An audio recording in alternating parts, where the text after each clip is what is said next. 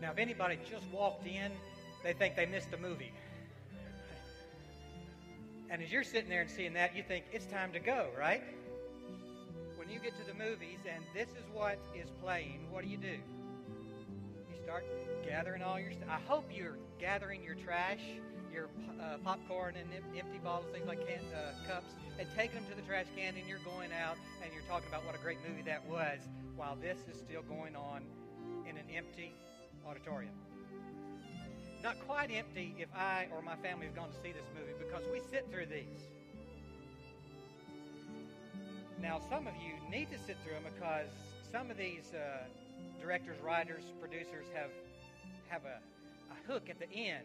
They, they let you watch this, and there's one scene at the end that so many people miss because you didn't sit through the credits, and you don't want to miss that. So now you might want to sit through those movies, find out. Most people know which ones do and which ones don't. So if it doesn't, you get up and leave.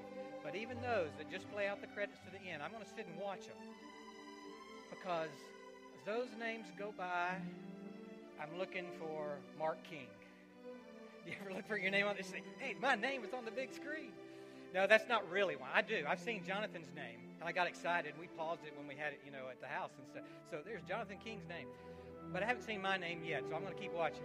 But really, the reason that I watch the credits as they roll, because everybody up here had a part in making that film. So I sit there in honor of the work of the people who entertained me for the last two hours. Some had a real message to, to put forth, some just wanted to entertain and help us all to have a good time. And we enjoy those movies, but most of the credit, if not all of it, we look at those who, who are at the top billing, the cast, the main actors and actresses. That's who we're looking at. But look at all these other people that are a part of this. And this goes on for about seven minutes. And as those names roll, if just one of those did not, the second assistant director. Now, well, that's a title, isn't it? The second assistant director. There is an assistant to the assistant director. And those kind of titles look strange, but they have a purpose. There is a thing, there's, they have to do something specific, or something about this movie is not going to happen. Now, some have bigger parts to play than others, but you take all those wranglers out of that, those two wranglers there, and all these people that are helping with the stunts and things, if they aren't there, we're not going to have as good a movie if we have a movie at all. So I show you this to make a point. So just hold on to that right now. We're watching the credits of a movie, and all those people have a purpose in that movie. Now, let's talk about freedom all of you have a purpose and a place right here, and you're important. And it's never been more important than right now, this time in the life of this church. I want us to go back to earlier in this year when our founding pastor, Cliff Marshall, was on this stage and he announced to us that he was going to be the church planter for the upstate, which meant he would no longer be our pastor. Can you remember what that day was like? As an elder, I had privy to the, the knowledge of that ahead of time, so I was I knew it was going to happen, but it was still, as I watched it played out, it was kind of surreal to, to watch and to see what was happening. In fact, even after the service was over, I stood back at that back door and, and looked over and, and watched how people were leaving, were mingling, were talking, were going to Cliff, were, and was just trying to capture all that in and think about that and process, process that. And while I was, someone came up to me and said, Are we going to be all right? Well, there I was looking and wasn't really focused on anybody coming up to me, but when they did that, I said, Yeah, um, yeah, uh, w- yeah, we're, we're going to be all right. And she walked off, and Laurie saw what had happened, and she came up to me and she said, Mark, you could have been a little more confident than that. And she's right. I could have been because we are going to be all right. In fact, we are fine. In fact, we are going to be great. God is still at work here, and that's why I know that we're going to be fine. Because that whole cast and that crew and everybody that's a part of it, 99% of us are still right here, and we're making it happen. Because God has a place for each one of you. I truly believe that God puts the people He needs in the, in the churches, in the local church, where He needs them to be used to reach the community. And that's why you're here in this church. that you have a part here. Now, there's an illustration comparing um, the local church as the bride of Christ.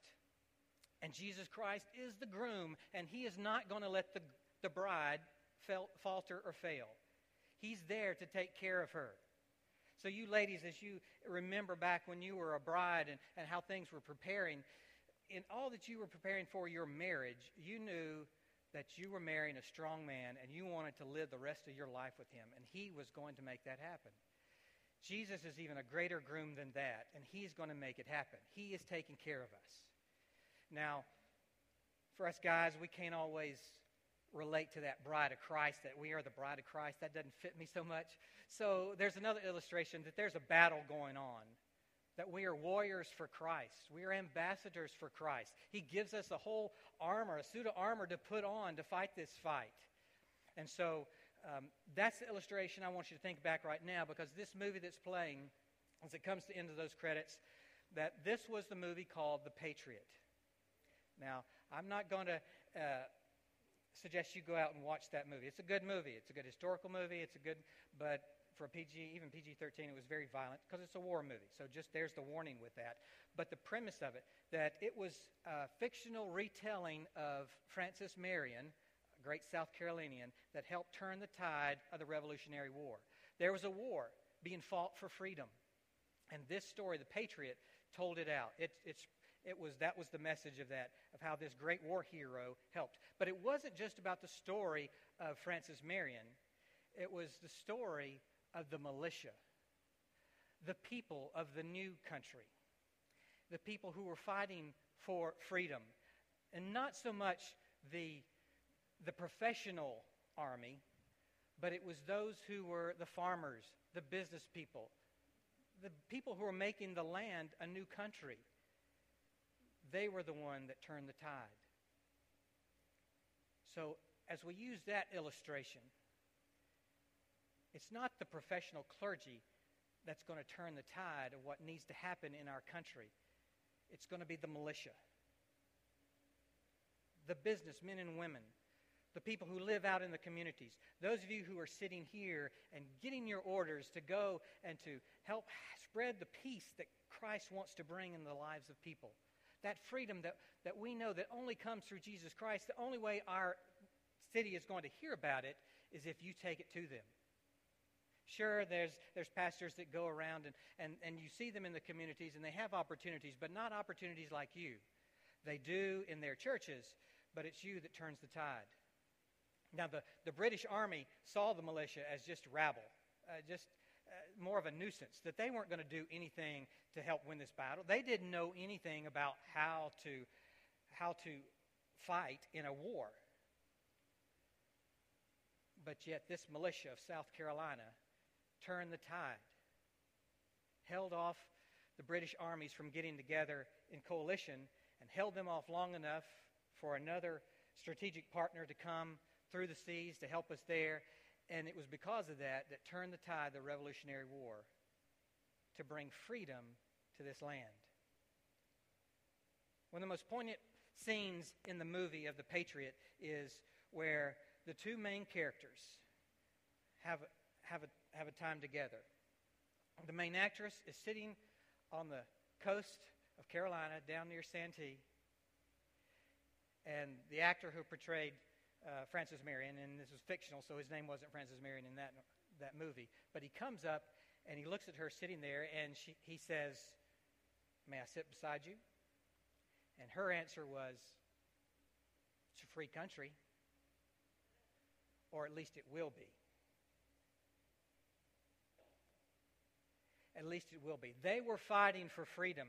And at that point, it wasn't yet true, but it would be. On July 4th, 1776, the King of England wrote in his journal, Nothing much happened today. But little did he know what happened across the waters when so many men signed their names to a declaration of freedom. As you become partners with Freedom Fellowship, that's in, in, a sense what you're doing. You're signing your name to a declaration of freedom that only comes through Jesus Christ. And you are wanting to tell the world that. You want freedom not just for America, but for the entire world. This message is not just for Greer, South Carolina, or the Blue Ridge area. It is not just for South Carolina. As great a state as we have, it's not just for us, it's for the whole country. As much trouble as they might be having in Mexico, we want to make sure the message gets down there too. The churches that are meeting underground in China and North Korea, we don't want to leave them out in this. The message that we have, the battle that we're fighting, the freedom that we know that only comes through Jesus Christ is for them too. And so, what we do here in this auditorium is so important, is so vital to the whole battle that's out there. Don't take this for granted. Don't take this as just another thing that you do in your schedule. The beginning of the week, I'm going to set it aside to go worship God. No, there is a battle before us, and you have a part in it. There is a place for all of us. There is a place for Freedom Fellowship, and it's vital. And God is not going to let us fail. And so, in that, knowing that, going forward, there are things that we have to progress to do. We need to find a pastor, a lead pastor that can take us and, and help us through this. But it's us that's going to do the work. So, as we're doing that, the elders will meet uh, Tuesday night and go through some resumes that we've gotten.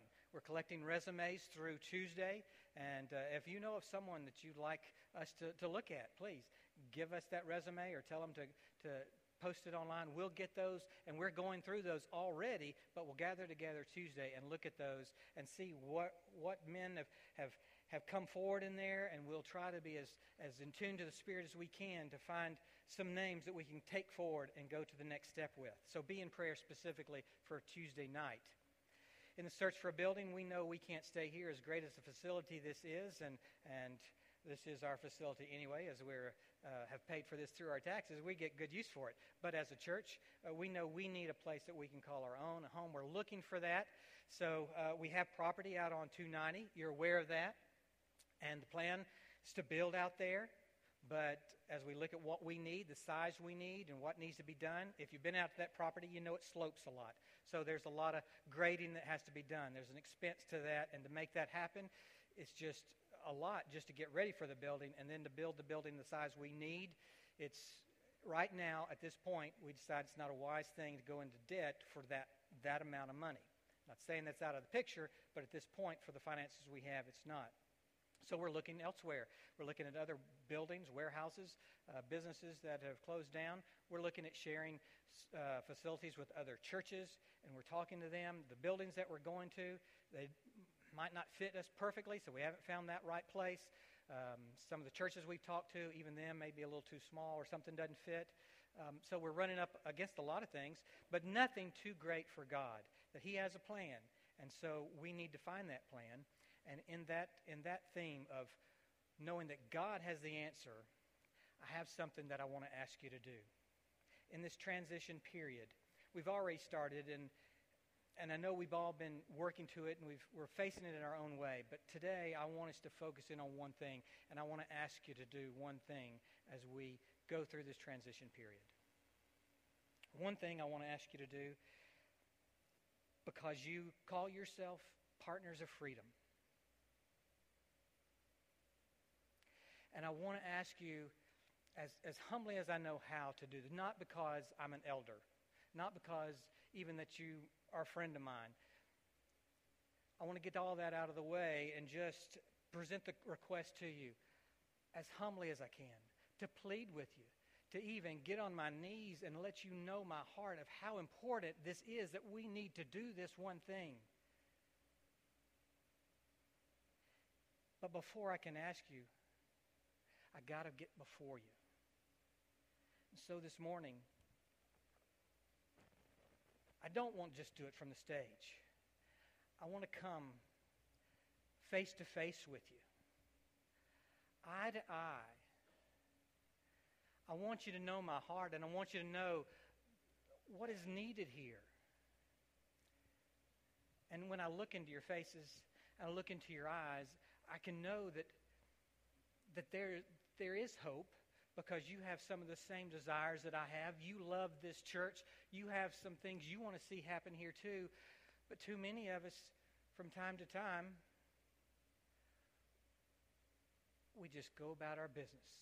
the process, the things we know to do, and daily living sometimes gets in the way. But I want you to go with me. I want you to do this one thing. And as I look into your eyes, I've got to ask Can I ask you to do this one thing? I know you. I've met you before.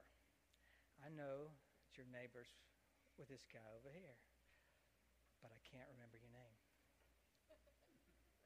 Brad. Brad, I'm Mark. And I want you to go with me with this. So when I ask, I don't want to ask just because I'm preaching, but because it's important to you and your family. It's important to this church. It's important to this community, to each of you. Now, I've just put myself on the line. i got to remember Brad's name from now on. And I'm going to because it's important.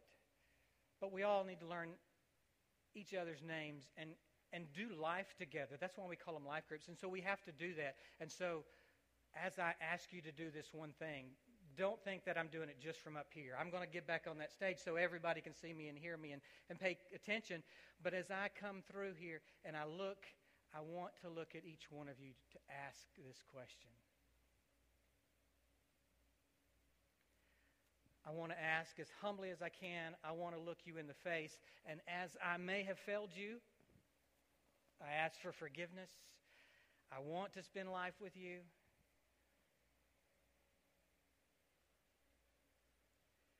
So I turn from that. And so the one thing that I want to ask you to do is to pray. To pray. I know that you're already praying. But I want it to be more of a, of a deeper prayer. Not that those prayers that you pray before your meals are wrong or not enough, or that your prayers before you go to bed aren't good enough, but I want it to be a prayer that for everything we do, it's, it's going for it. It has a purpose. There's a plan in what you're praying. There's a desire. That's an end that you're looking to.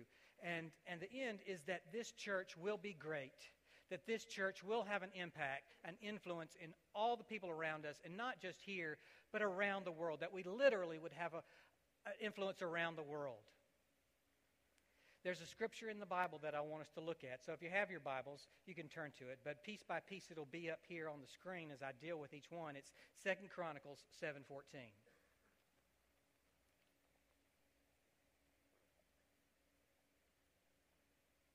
It starts out, if my people who are called by my name, my people who are called by my name. Now, let me put it in context. It's in, it's in the Old Testament. The people of Israel have just built a temple under the leadership of Solomon for God. Solomon prayed for God's presence to fill the temple and that he would be there and be their God. And God is responding. Responding to the question that if something goes wrong with the land, if a, if a famine comes against the land, if pestilence comes against the land, if there's armies against the land, if that happens, then this. If my people who are called by my name, now specifically he was talking to the Israelites, but I believe the Old Testament is our story too what happened to the Jews, God was showing as an example for us. And so we, in a sense, are Jews. Jesus, our brother, is a Jew. That would make us a Jew too. So the name that he is saying we're being called by, we don't call ourselves Jews, but we call ourselves Christians. We're believers in Jesus Christ. We claim the name of Jesus. And if you claim the name of Jesus, this is what I'm talking about. So if my people who are called by my name, if they would humble themselves, humble themselves. This is to admit that you can't do it by yourself. There's a term that I learned several years ago called hubris. And it's a term for those who are not humble. It's a term for those who are very prideful. Prideful to the point where they think they are invincible so much pride that they think they can do it all on their own and they are protected from anything because of the position and who they are. I watched the Carolina Panthers play last night, watched them win, another close one. But you watch one of those defensive linemen break through the line and give a sack, what happens next? Do they help that guy up? Say, good job. No. You see hubris in action. They are coming through and they get up strutting like, I could go through that wall anytime. Well, no, they can't. 50 other times they get stopped. But that one time they got through and then they're invincible, they can do it. That's hubris in the sports arena, but it, you can see it in the political arena. And I can think of two prime examples on both sides of the political aisle. There's plenty of hubris in the political realm. It can even happen in the church. It can happen with clergy to think they can get to a point where they think they're invincible and can't be hurt.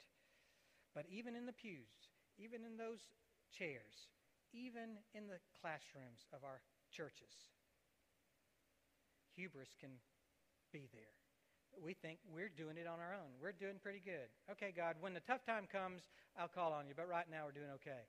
No, we've got to get rid of hubris, admit that we cannot uh, do it by ourselves, but admit that we can only do it with His help. To humble yourself is to admit you can't do it by yourself, you can only do it through Him. Let me get real serious with you. If you think you can do it on your own, try to get into heaven on your own. How good do you have to be to get there?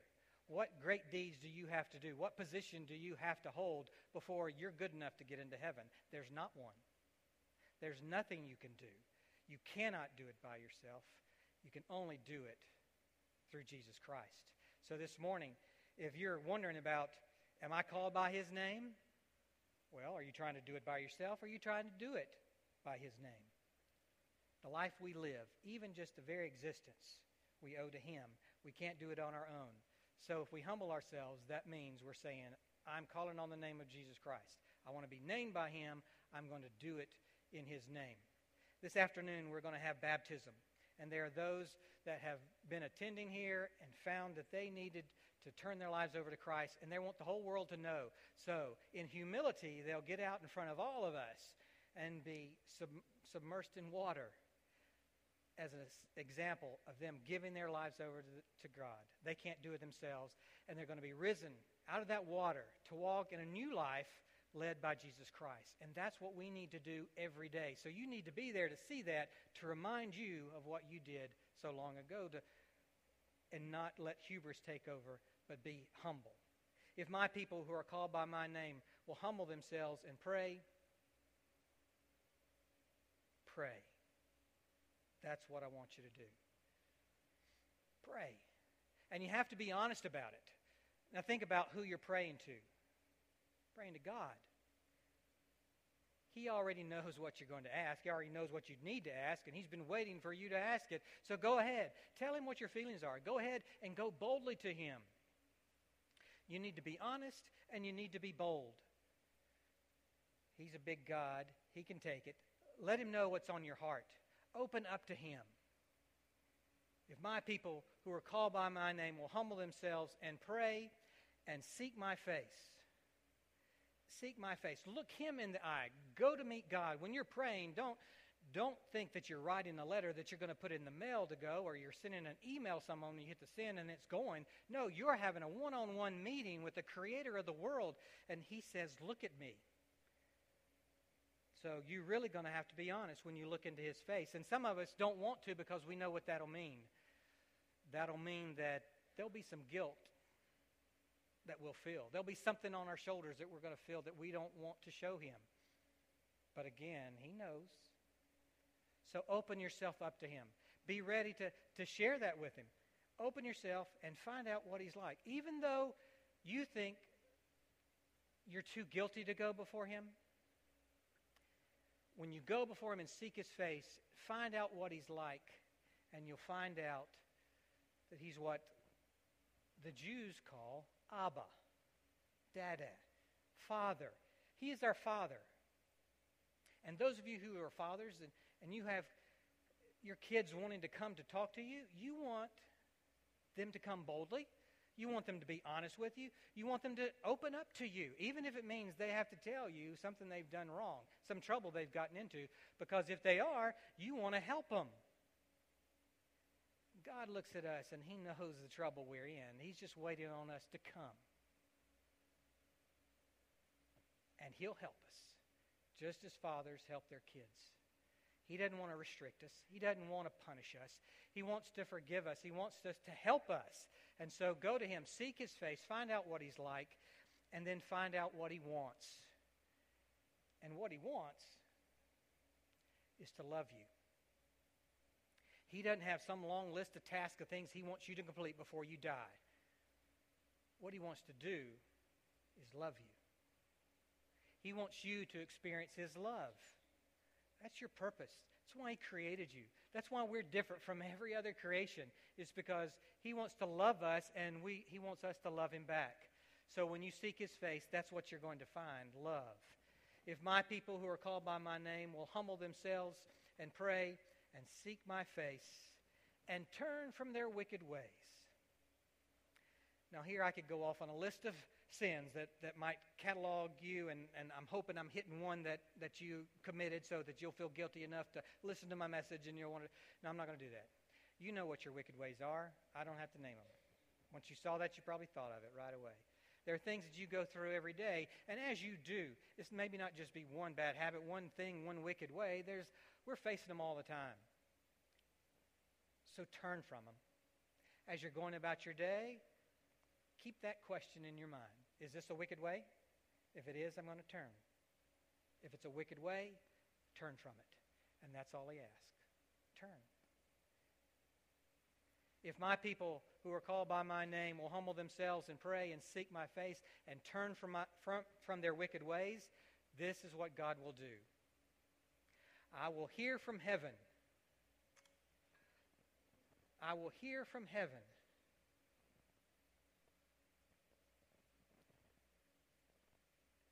Let that sink in a minute. I will hear from heaven.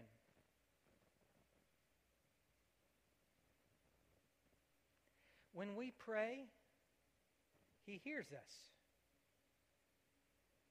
The Creator God, who's looking down on all His creation and all that's going on, from the natural disasters, from the fires out in California, to the tsunamis that happen on the earth, to all those things, to the wars that are being fought, to things that are happening all over, the tragedies that people are experiencing, the poverty that's rampant all across the world, the noise of the rabble that people are all trying to, to get ahead. When you pray to God, He hears you. All that is silenced, and He hears you. That's enough for me. That He would, he would take time out, He would put everything else away, focus His attention on me, and hear me. Whether I get an answer to my prayer, whether that He does anything that I want Him to do, whether I, He even acts anything on my behalf, the fact that He has heard me, what that does for me. God listens to me. That's enough. I could stop there, but that's not where he stops. He goes on. If my people who are called by my name shall humble themselves and pray and seek my face and turn from their wicked ways, then will I hear from heaven and will forgive their sin.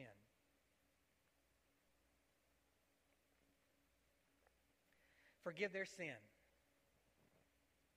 Now, I'm not talking about the sins you committed before you became a Christian and then okay, you're on your own from then on. I took care of that, but you've got to be good and holy from now on out. No, I've been a Christian longer than I wasn't, and I have sinned a thousand more times than I ever did before I was a Christian. But Jesus Christ died for all my sins, not just the sins before I become a Christian, but all my sins. And so he forgives. He hears me, he forgives me. If my people who are called by my name will humble themselves and pray and seek my face, then will I hear from heaven, forgive their sin, and heal their land. That's where we want to see. That's what we want to see. The healing of this land. Now, take that personally right now, and the land that you're thinking about, let that be your land, yourself, your family, your home. That this prayer that I'm asking you to pray would be one that you see healing in your own life you see healing in the life of your family.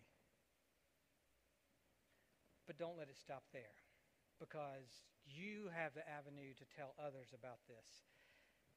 And the healing that's going to come will be the healing of our city. It will be the healing of our state, the healing of our nation. There needs to be a call of prayer for God's people to pray for the United States of America. But we don't need to stop there because God is the God of the universe. And God so loved the world that he gave his only son for the whole world. So we need to be praying that the healing of the land that we're seeing is the land of the entire earth.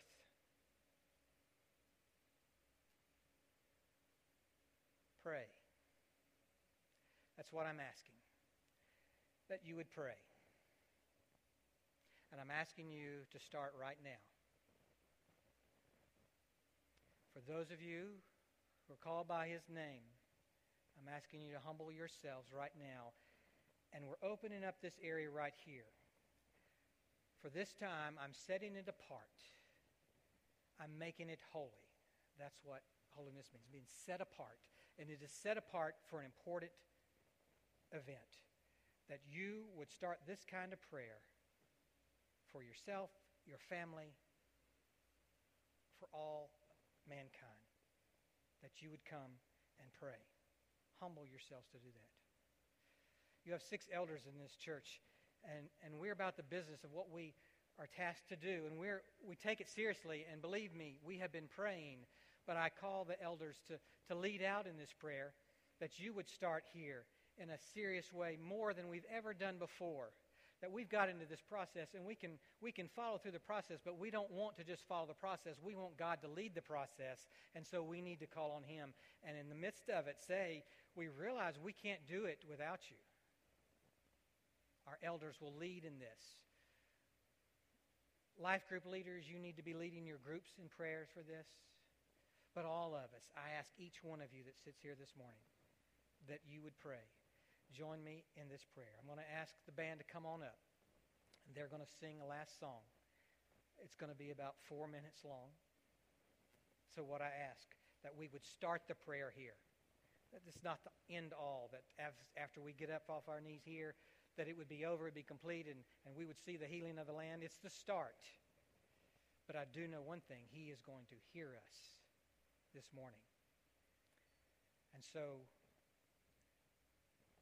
if you are called by his name and you seek to humble yourselves before him and seek his face, turn from your wicked ways, come and pray for him.